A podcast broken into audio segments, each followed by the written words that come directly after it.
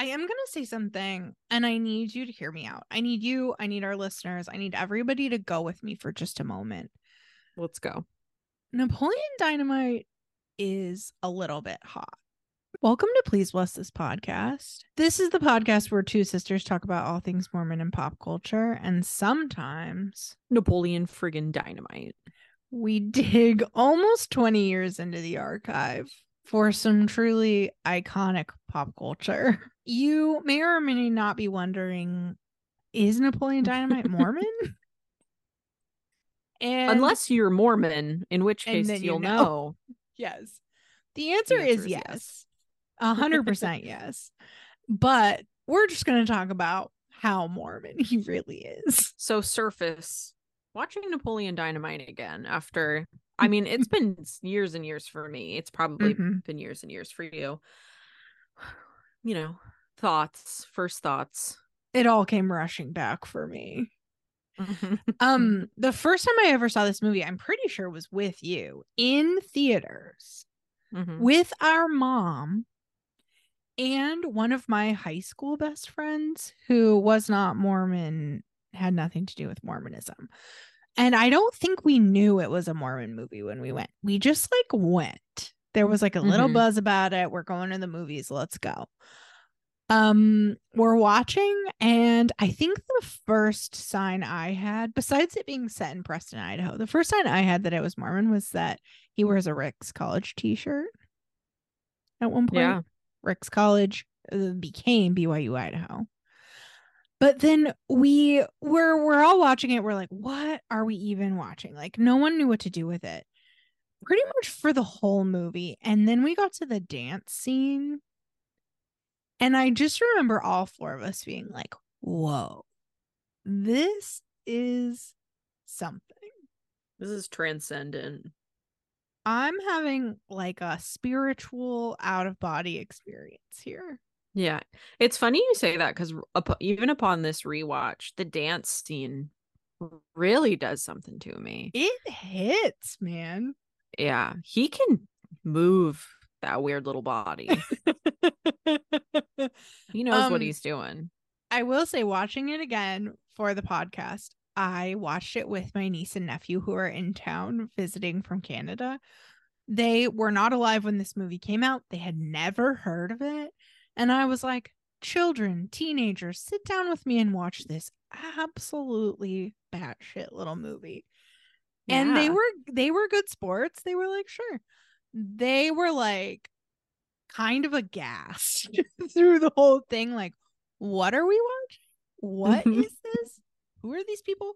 What century is this movie set in? Like, I Yeah. they had so many questions.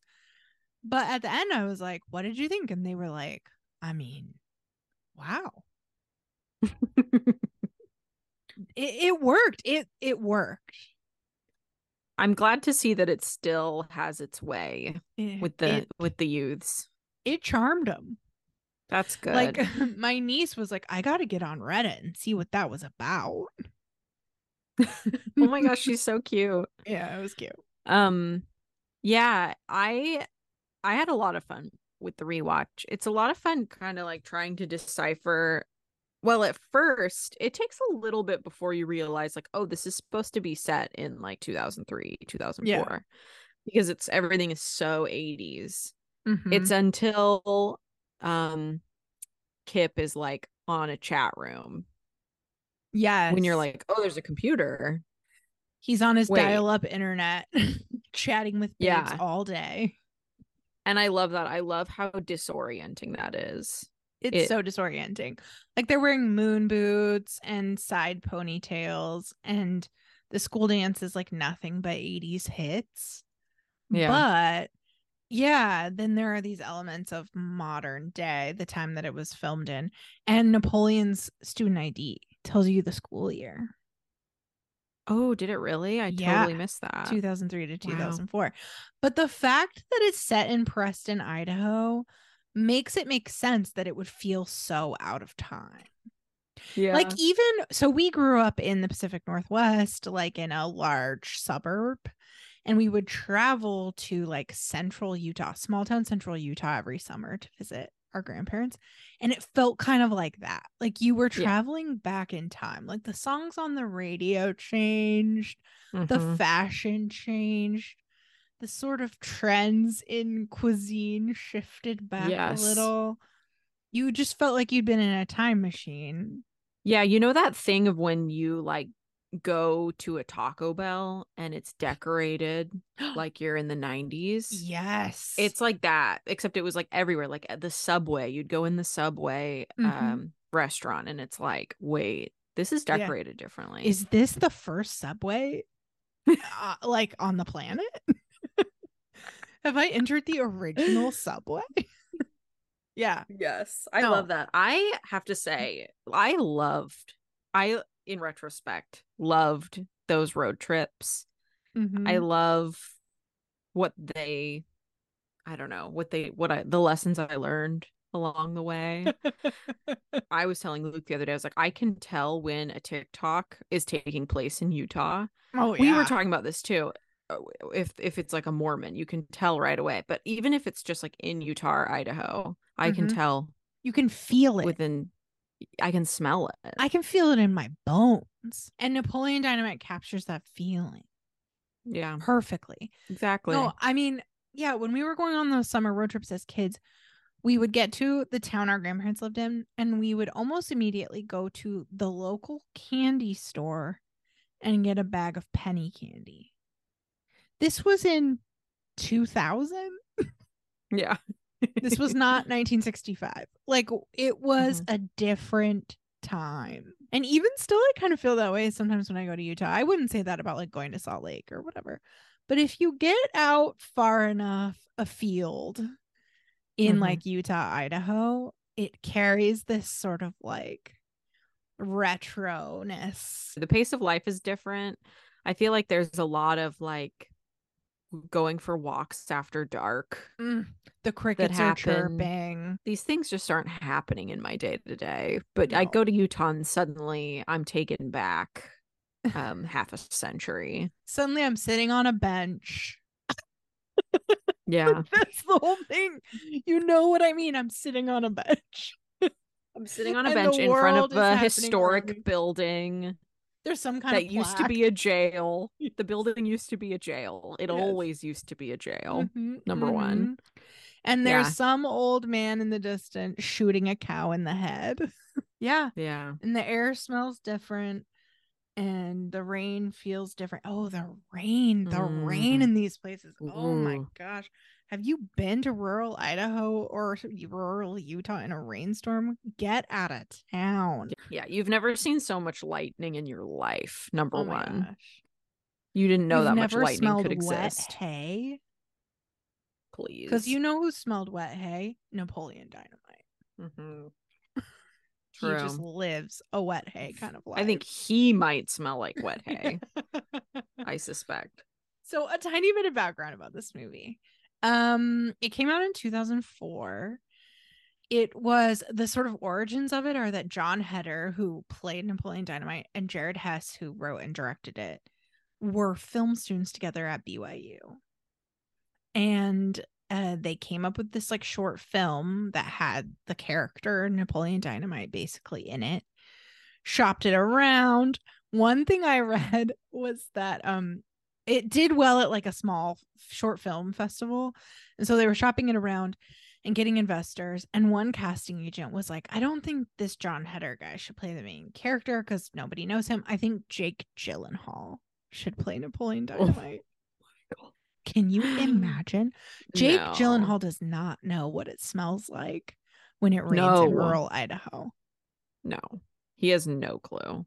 No. Oh my gosh. Yeah. Anyway, I thought that was fascinating. I was like, what a flop that would have been. You think Jake Oof. Gyllenhaal can shake his hips like that? Never. Absolutely not. Um, yeah, so comes out in 2004 is like this runaway hit. Mhm. Um, the budget was super, super small, but they grossed like 48 million dollars in the box office. That's so sick. And like I said, we went inside in theaters not even knowing its sort of how its origins were tied to our cultural upbringing at all. It was just like a movie people were talking about. Yeah. But then as it got bigger and bigger, um, I went back to BYU that fall and it was everywhere at BYU. I went to so many like campus events with the cast of Napoleon Dynamite. I can't even I can't even tell you how many. I just of course every single time there was one I was there and it was like it's the old man who shoots the cow and the actress who played LaFonda and they're doing a Q&A and I was like I have questions I want answers I will be BYU was going adorable. crazy for this movie that year. I believe it. Mormons were insufferable about Napoleon Dynamite. yes. As soon as it like took off, it was like, oh my gosh, we have to claim this movie. Yeah. I was actually thinking about that because so I, you know, went to BYU and I was an English major and fancied myself a kind of um person who might one day create art of some kind. And uh there's this sort of famous quote um let me pull it up from a mormon leader uh orson f. Whitney who was i believe a general authority. Yeah he was definitely a general authority way way way back in mormon days. And Okay. he sort of famously talks about mormon art and the potential of mormon artists. And he says Hmm. we shall yet have miltons and shakespeares of our own Mhm. And Hmm. I remember like being taught about that quote as an English major at BYU that this was this sort of um the legacy we were all destined to inherit, right? We were going to be these great Mormon artists. sure. And so whenever there was even a glimmer of art that succeeded and was at all tied to Mormonism, it was like, see, see, it's happening. It's happening. Yeah, this is it. Yeah. And that was a big part of the whole like Mormon cinema boom of the early 2000s, right? Like, see, we're Mm. artists. We have um we can do this well and still maintain our Mormonness. So it was like a big thing. People were excited about it. What's your reaction to that? I feel like you have a reaction to it. You're looking like uh you want to slap me in the face. No, no, no, not like I want to slap you in the face. No, not at all. I I'm going over in my head like what could possibly be filed under that category. Right? Like like like Twilight, right? right? But BYU is famously like uh Right. nah.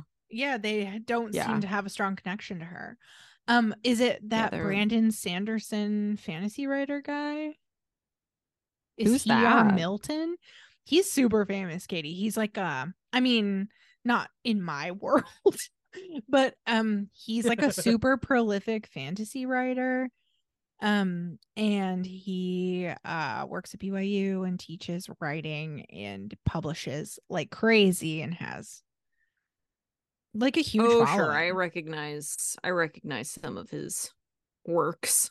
yeah is he Yeah. the mormon milton Honestly, he- he look this looks promising. yeah could be um Yeah. but i think it's like a thing that mormons who believe in that potential get frustrated about. Like when i was trying to find that quote from orson f. Whitney to remember what it was i came across like articles like in by common consent and other places that are like where are they? Where are our great artists? Like Yeah. we're ready um so it's like this anxiety too like why aren't we achieving this promised like artistic transcendence Yeah. I think a lot of um talented Mormon artists make the mistake of making Mormon art. Like just knock it off, you know? it's true if Like, you I think feel like there are a lot who were of- raised mormon who who are creating art that has nothing to do with mormonism and so you don't necessarily think about it as mormon art there are probably lots of them Yeah. Probably. ryan gosling famously mormon just killed it as ken is he the great artist of Mormon? Is this it? right Right. sorry i cut you off but yeah you know you think of like i don't know i feel like there are so many um uh like mormon painters for example yeah and it's just like maybe if you paint something other than uh jesus, Jesus. Mm-hmm. might get a little more traction, Sure. you know? I mean, like, not you that could Milton even- and Shakespeare didn't talk about Jesus. It's not that you can't. Sure. It's just the only Mormon focus of things. And I feel like that's why Napoleon Dynamite kind of stands out, right? Like it's Mormon art that's not about Mormonism. Right. And that was really refreshing in I know, 2004 it's and honestly like- still is. cheekily references it very lightly and otherwise it's just made by Mormons. It's Yeah. that perfect Yeah. balance. And because we're Mormon, we see Mormonness in it everywhere. Yeah. But it's Mhm. not a more it's not about it. right. And really like you don't see a ton. Like um I saw in the notes you referenced that painting in Trisha's house. Mm-hmm. That's the girl, the girl among the hollyhocks or whatever. It's like the little girl walking in the garden. And I feel like everybody in the 90s had that in their living room. Mhm. every Mormon. Yes. Every Mormon. Yes, yes, yes, yes, yes. And I was thinking about that um because I was like trying to look up I was like what is that painting? And it's like kind of weird when you think about it that we all had that Yeah. just random painting of that little girl in our house. Like Yeah. who is she? Right. And there I And feel what- like there was like a little made up story about it Sure. that I I'm saying made up. I assume it's made up. um I don't remember what the story was, but Mm-mm. I was like, why did we all have that painting? I feel like Right. nowadays there are more like, oh, everybody has this picture of Jesus, this picture of Mary. But back then it was like, no, we all have this picture of this little girl. In the flowers. It just gives me it gives me a sense of peace and calm. yeah. And it's like she's walking walking with the Lord. right. Or, Or it's like that um primary song, like whenever I hear the song Mm. of a bird, right? Like or walk um, by a lilac tree. Yes. that's what that Mm. makes me think of. It's like, oh, we're just honoring how beautiful the world is, and that's honoring God. Yeah. Yeah. But anyway, I don't know what made me think of that song or how we got on that tangent, but Mormon art. Whoa. Yeah, I know. I feel like we should make a a video episode about Mormon art. Mm-hmm. Yes. Look at some of the truly iconic. I mean, I think about like the Arnold Friberg Freiberg paintings of like Uh-huh. Nephi where he's r- super ripped, super Yeah. jacked. Those Or are like sick. Jesus is like so white. Ooh, yeah. He's so so so borderline Aryan. They're like, we want to make him blonde, but we're not going to make him blonde, but we want to, and you can tell. Right. Or like Greg Olson, where again Jesus is super white. I saw Greg Olson paintings on my mission a lot in homes of people who were not Mormon. And in fact, people who like hated us, they'd be like, don't knock on my door. But we'd be like, but you have Mormon art in your house. And they'd be like, I worship Jesus, mm. not whatever you people are selling. And I'm like, that's ours. That's our boy right there. That's our white Jesus. anyway, Napoleon Dynamite. Let's get back at it. Uh yeah, runaway success. I wanted to say too, when talking about it being like a huge movement um at BYU the year it came out. Um I was an RA that year and the residence halls had a competition where we painted the windows on the front of the hall and my hall decided to vo- to paint vote for Pedro on our windows and we won the oh, contest Oh wow. cuz our choice was so timely and that's my Napoleon Dynamite story. I hope you loved it. I did love it. I have a similar one. I was getting my first middle school sweatshirt. I don't know if mm-hmm. you ever had the pleasure. You know, you get the sweatshirt and it's like, oh, I can get my name put on the back of it. but with Napoleon Dynamite having just come out, I wanted vote for Pedro on the back of my sweatshirt. And I was just like so sure about it. I was like, Mhm. that's what I want. We're, like filling out the paperwork. And our mom was like, don't you think you might regret that? And I remember being like, no. Why would you regret it? It's not like the stakes are that high. Uh, but anyway, no regrets, luckily. And I did. Put Oh, it so you did it. Oh, Yep. Katie. I love Yep. that. My evergreen. I feel like as a middle evergreen middle schooler, you were like a w- probably super cool and edgy and ahead of the game because you were like Oof. vote for Pedro. I think I was a just total nerd, but yeah.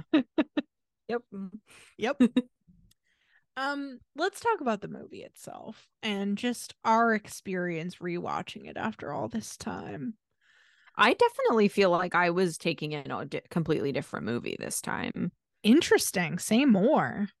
I mean, I don't know. I think maybe because the first time I saw it, I was 12. Sure. and then I've seen it a couple times since then over the years. You know, it, it comes up, but it's been Mhm. a long time. And now I'm in my 30s. Um, and so I'm looking at like I just see these actors differently. I'm seeing Uncle Rico in a different light after he was Oh, in White yeah. Lotus. Mhm. There's a darkness.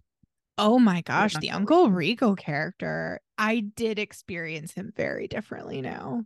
Yeah. Like so tragic and so dark, so like evil. Yes, Such a he has bad evil dude. darkness. The time machine storyline where he wants a time machine to go back, like that is very intense. Yeah. That's an intense element to add that he is so like this is a man on the brink of, you know, on the brink. Let's Yeah. just say. Oh, like yeah. he's he's buying He's equipment having a over men the internet. TV. Yeah. Yeah, he sure is. Um Kip. I was gonna say the character of Kip, The unsung hero of this movie. Like please. I mean, I always was sort of a fan of Kip for sure. But watching it again, I'm like, how did this actor not get picked up after this into like a million mainstream Hollywood projects? Because his del- line delivery throughout the film is out of this world. Like, I've never seen anybody hit so hard as Kip Yeah. in Napoleon Dynamite. Even like the my niece and nephew afterwards, I was like, "What did you think?" They were like, "Kip." Yeah. Yeah, He's Kip. so funny. His delivery, um, his like the way that he just like projects his like soft spokenness, the little voice he puts on. You put in your notes the fact that he gets braces like halfway through the movie. Ah, I I just like, and he's adorable. Like he's a, he's such a, a cute man. I don't know. I agree. I don't know how he didn't get picked up for other things. He's so he's a he's just star. something else. Yeah. Yeah. and like especially because there are people in this movie. Like Jon Heder did get picked up. He was in a movie with Will Ferrell. I know. Like, Co-starred with Will Ferrell in Blades of Glory after this. That's wild to me. I read on Wikipedia that he was originally paid a thousand dollars to pay Napoleon to play Napoleon Dynamite. And then after Whoa. the movie took off, he like renegotiated that. But that's how like kind of whatever they all sort of expected this to be. Like this will be fun, but you know, nobody's getting famous from this. Nobody's going to be co-starring with Will Ferrell after this. Yeah. Yeah, Jon Heder was like kind of a thing for a while. I mean, Yeah. Napoleon Dynamite, it really like encapsulated that like kind of like quirky, very like I- feel like during that time period we were all really going for this kind of like 80s high school vibe, very like writing notes on lined paper. Yeah. It makes me think of like um, Juno, which was yeah. years later actually. Like one might say Napoleon Dynamite was an influence. Yeah. You know, I I don't know that that's official, but it's a similar sort of aesthetic and feeling. Yes. A little bit out of time. Yeah. Even that the- intro sequence where they're the like names of all the cast and crew are written out in like ketchup on a burger. Mhm. Like that feels very of a time to me. I feel like the hipsters of the late 2000s were like being conceived in that Mhm. moment. Yeah. That was They the were like finding their identities. They were having a spiritual awakening while Right, watching which the was me. sequence. which to be clear, that was me. I was Yeah. the 12 year old who was like, is this is my brain chemistry changing? Yeah. Is this who I'm meant to be? Right. Am I gonna get vote for Pedro put on the back of a sweatshirt? Am I a Deb? Am I gonna boondoggle At scout camp? at scout camp? Um, Yeah. Am I gonna say your mom goes to college? Every time I Oh, hear the only- word college from now on. Yes, only a, a thousand times. I know. I was thinking about all the little things that have been picked up, the little quotes that we say um, from Napoleon Dynamite. Your mom goes to college. I feel like everybody said, Tina, you fat lard.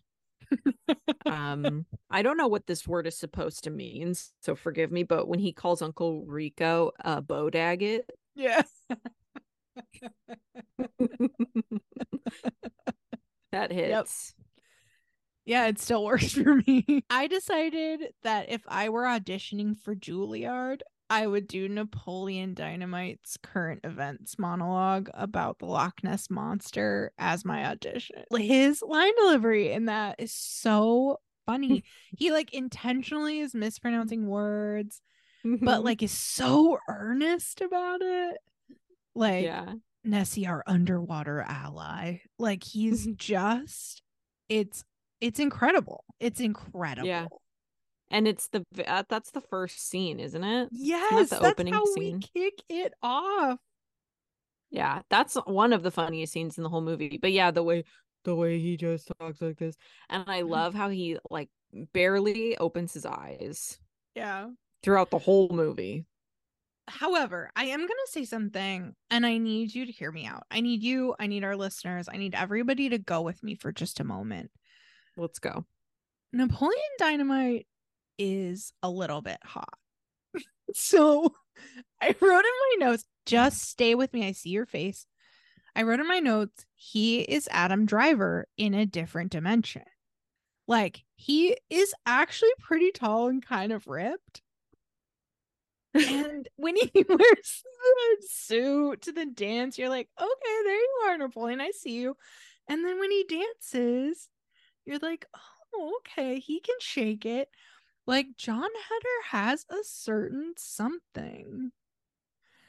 So I'm not gonna say that he's hot. I'm not gonna That's go fine. that far. That's fine. I mean, there are people who would say Adam Driver isn't hot because he's also Yeah. super weird looking. Yeah, but they'd be wrong. Um I uh but uh but but I do see what you mean. Adam Driver if he was from Idaho. Like I I see I see I see I see. Idaho is the different dimension I'm talking about. Adam Yeah. Driver, if he grew up Mormon in rural Idaho, that's who he'd be. Yeah.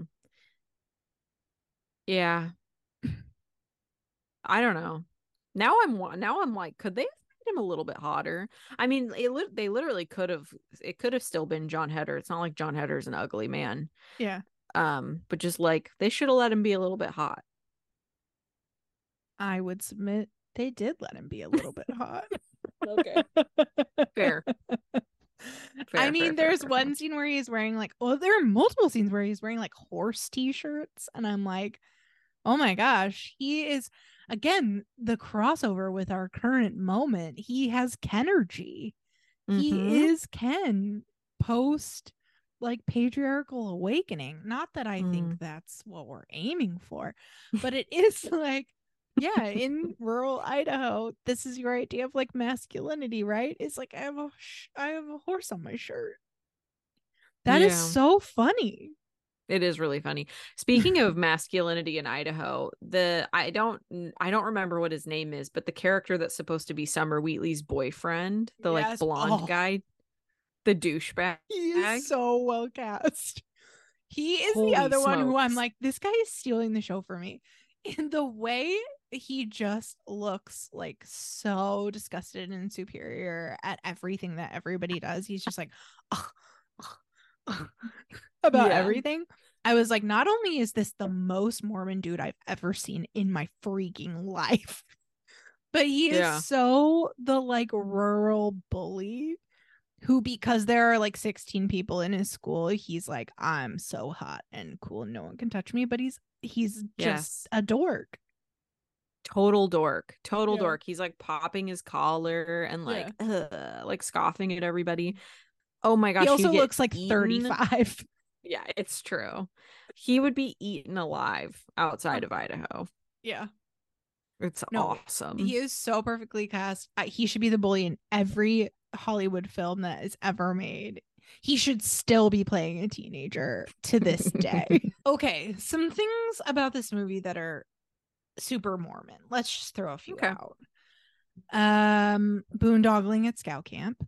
Mormon, Mormon, Yeah. Mormon. The the anything red flags are Scouts. flagging. Yes. Um, the way that the white teacher talks to Pedro in the scene where we first meet Pedro, and he's like, I don't know how you do things in wherever Mexico Juarez. or War- yes, but here we do it this way. I was like, um, whoa, we are leaning into racial microaggressions here. i mean he's straight up aggressive he's like he says something like you speak english don't you Oh yeah, or something right. like that Or at the end when Summer Wheatley says, I don't know who wants to eat chimichangas next year because she's running against Pedro for class president. She's like, Right. but not me. I was like, whoa, Whoa. Summer Wheatley is a freaking racist. By the way, Summer Wheatley is played by Haylie Duff, sister of Hilary Duff, one of the great coups of this film. You got a Duff Yeah. sister. Wow. Period. Yeah. Amazing. Other Mormon things, the Ricks College t shirt, as we mentioned. Uncle Rico and Kip get caught up in a couple of pyramid schemes slash MLMs. Yes. Oh my god. They're didn't put that selling. Tupperware. They're selling like herbal breast enhancements. I mean, could you be any more Mormon? Honestly, the music at the school dance, like Forever Young, Mhm. um time after time i'm am i at a stake dance i mean we've covered this topic extensively katie that was a mormon dance that was a beautiful Mormon dance. The fact that the girls were wearing like white, like Mormon wedding dresses Yes. to prom. right they were so conservatively dressed and these were like popular hot girls like summer wheatley Right. and trisha were dressed like they were going to their baptism also kip and LaFawnduh get married after two months two months after meeting Mormon. more men. One other Mormon thing about the movie, it's not in the movie. I just learned about it today reading on Wikipedia. Uh, Jared Hess, who directed and wrote the movie, says he got the name Napoleon Dynamite from a man he met on the street while he was a Mormon missionary. And I love that so much. I was telling you, Katie, before we started recording, I feel like every Mormon missionary has a story about meeting someone named Napoleon Dynamite, basically. like you were always And meeting characters who were like, My name's Napoleon Dynamite. Do you think this guy was just messing with him? I think his name was Napoleon Dynamite. I Okay. think when you spend all day, every day out walking the streets, talking to everybody desperate to like connect to anyone who will talk to you, you meet people named Napoleon Dynamite. I met a man on Mhm. my mission who was named Hot Chocolate. Oh wow. That was his name. Wow. and he I was love a that. lovely person. He was so nice. He he actually, oof, he actually got baptized, and um, it was quite a story because the sisters had been teaching him for a long time, and they were doing his baptismal interview. The um, uh, district leader or whoever. And one of the questions they ask in the baptismal interview is whether you've ever killed anybody. I don't know if they asked that directly or if they it comes out through other questions, but it came out that he had. And he had spent like decades in prison for murder. He had been like a young teen who got caught up in something and he had killed somebody. Um Hmm. and at that point he was like in his 60s. He was an old man. Um so he had to get first presidency approval to be baptized. And Wow. it took a long time. And so I came into the picture right when he was getting baptized, but I hadn't been a part of any of that. I was just like, oh, hey, you're getting baptized? Cool. And he's like, yeah, it's been quite a process because of my murder. I like, Whoa. oh my gosh. Hot Anyway, chocolate. he was a really lovely, sweet human being and he had worked with so many sets of sister missionaries because he'd been waiting for so long to get baptized and he gave us Mm. all nicknames and my companion at the time was really a kind of uptight difficult person. And he called her sister broccoli. And she hated that. She was like come on sister broccoli. And like ah. he was definitely digging. He was definitely trolling Oh, yeah. by calling her that. And then i was like her new companion. I was brand new to the mission field. And um she was my trainer and she took herself very seriously. She was sister broccoli. And he met me and he's like you're sister cool. And she was so mad that she didn't talk to me for the rest of the day. She was so mad that chocolate called me sister cool. That's like you're never gonna forget that, are you? i know. I mean i still Core. I still feel like he saw me you know he got me. sister cool. He had my back yeah. with Sister Broccoli because she was no fun at all. Anyway, this is what I mean. Like him meeting someone on his mission named Napoleon Dynamite, I a hundred percent believe it. All right, I'm with you. Um, I feel like one thing we've touched on, but that we need to really talk about for a moment is the actor who plays Uncle Rico, Jon Gries. Okay. Jon Gries is Greg from The White Lotus. He's Right. Jennifer Coolidge's husband. As in, these gays are trying to murder me. Jon Gries is the one ostensibly hiring the gays to murder her. wow. That is Uncle Rico. That is so incredible to me. I like to think that Uncle Rico and Greg are the same person. yeah. I can see that. that that timeline is unbroken and he was that sort of cowboy character that um you know this british man fell in love with b- back in idaho. And he was like pining for 82 he's like ah in 82 i could throw a pigskin a quarter mile. If i could get a time machine back to 82 i'd i'd take state. Yeah. and that's how they fell in love you know they shared that vulnerability together and then right. fast And like I just feel like Uncle Rico could commit a murder. In Napoleon Dynamite, I'm like, this guy's either gonna kill himself or somebody else. yeah Like, he has a deep dark need want longing unfulfilled uh, dream you know and it is eating away at him every second of every day to the point that he is bullying his own teenage nephew yeah. And also, like, there's a scene where he goes to Deb's glamour shots and he tries to sell her the breast enhancement herbal things and says, like, Napoleon said you'd want this. It's actually super creepy and dark and kind of upsetting. They could have they could Uh, have not done that. Yeah. That's when Uncle Rico became Greg. There it Mhm. is. But That's again, beautiful, Lisa. what a what a coup to get like a, a Duff sister to get Jon Gries, who will one day play Greg in the White Lotus. Wow. White to Lotus Napoleon Kip, Dynamite the unsung hero. Yes, it's all just. I mean, this film it slaps. Yeah, it it sure does. All I- after all this time. I think Napoleon Dynamite is the Milton and the Shakespeare of Mormonism. I think so too. I think it's the best we have to offer. I can't think of anything better. if you can think of something better, I'm open. Send it our way. We'll, we're happy to Right. discuss it. But I think that Napoleon Dynamite is up there. Yeah, non-religious Mormon made art. Mm-hmm. Does it get any better? If you have thoughts, email us at pleaseblesspod at gmail.com. Message us Instagram, TikTok, Twitter at pleaseblesspod. We want to know.